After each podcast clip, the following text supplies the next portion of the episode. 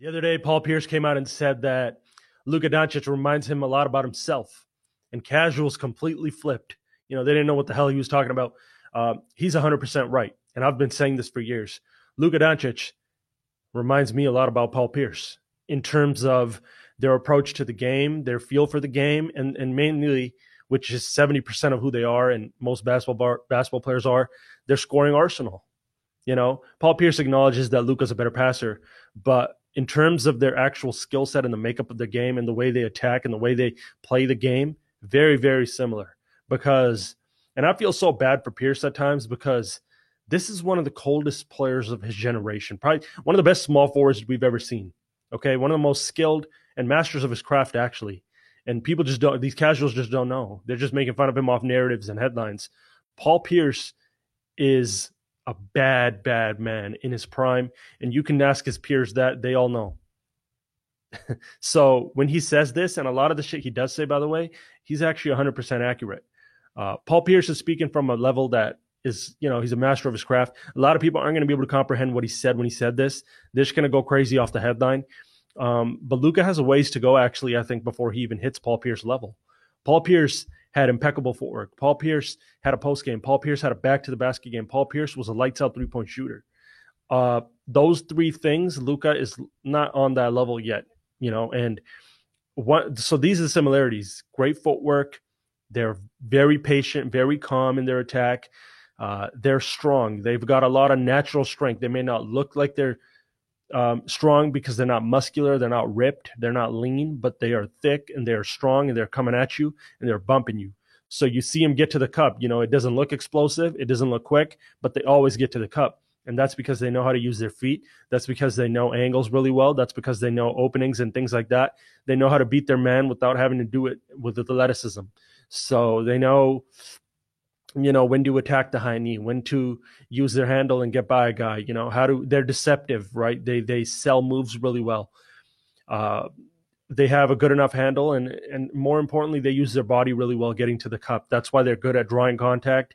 These guys are both good at you know getting to the line making free throws and all that. But same thing with their shot making ability. And paul pierce is a better shot maker than luka in my mind. But you know the way he created and stuff and the way even luka creates now a lot of jabs a lot of selling with their feet you know, a lot of fakes, uh, both really good pump fake guys. Paul Pierce was a master at the pump fake. Luka's really good at the pump fake as well.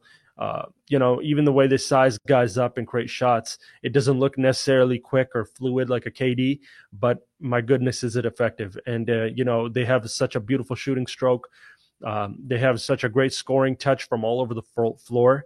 They can hit little runners and they can hit turnaround jumpers. Paul Pierce, another thing like that turnaround jumper, that fade that he had at the elbow the one dribble pull up. You know, even when he he had the ball in his right hand, I always knew Paul Pierce, if he's dribbling the ball in his right hand, is liable to dribble, dribble, and then pick that up right into the shooting pocket with his right hand and hit it. You know, and um, again, it doesn't look explosive. It doesn't look quick and athletic, but they are pure basketball players, right? They carve their game through skill. Uh, and by the way, Paul Pierce early on had major ups. He would dunk on you. You know, Paul Pierce could put you. Paul Pierce has a lot of poster jams in his career. Luka's not that type of athlete as far as his elevation goes, but in terms of the grounded version of each other's games, scoring, which is 80% of who they are, which is the most important thing in the game, uh, they are very, very similar. And Luka, I think, has a ways to go before we can put him in Paul Pierce's conversation as a basketball player. But just like the length of Paul Pierce's run, Paul Pierce had a very long prime. And Paul Pierce had years in the hardest defensive era of basketball where he was putting up 25, 26, 27 you know, Paul Pierce was going up against, and not with much help on his team for, early on. A lot of folks don't know this. When Paul Pierce won that 08 title with Garnett and Ray, that was the final two or three years of their window. They were all out of their prime, on their way out.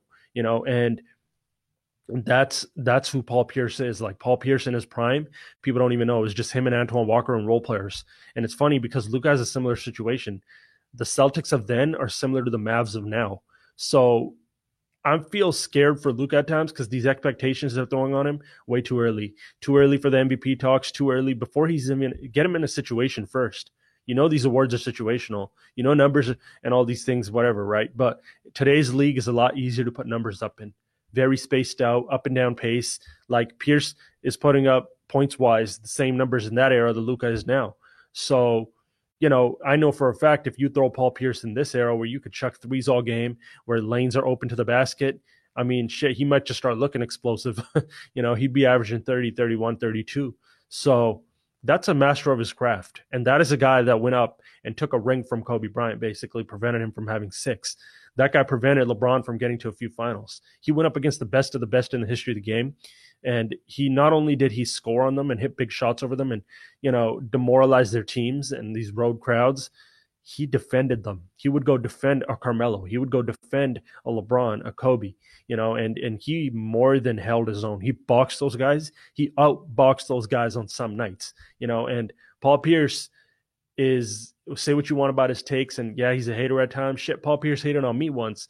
I was covering a Clippers game. I was in the Clippers locker room waiting for my boy. You know, I had to talk to him, and he's on the team. And you know, Pierce looks at me and he's like, "Hey, um, you talking to anyone?" I was like, "Nah." He's like, "You media?" I was like, "I mean, yeah, yeah. This is my media passing." Uh, he looks at me up and down, and he's like, "If you you look like you're from the streets. If you're not talking to anyone, get out of here, right?" and I'm like, "Yo, damn, this guy's as much of an asshole as I thought he was," you know. But um, he he's say what you want about his takes, say what you want about the things and the narratives that he comes out with. Half the time he's right, anyways. People just can't comprehend it. Paul Pierce is one of the coldest basketball players of all time, one of the greatest wings of all time, one of the best small forwards the game has ever seen. He competed in the most, uh, you know, the best defensive era ever, and he competed and won against Hall of Fame guys, the best of the best. I'm talking about Mountain Rushmore guys. so you know, put some respect on his name. More than anything, put some respect on his game. Because the truth is, a lot of casuals don't know how good this guy was, and they forgot.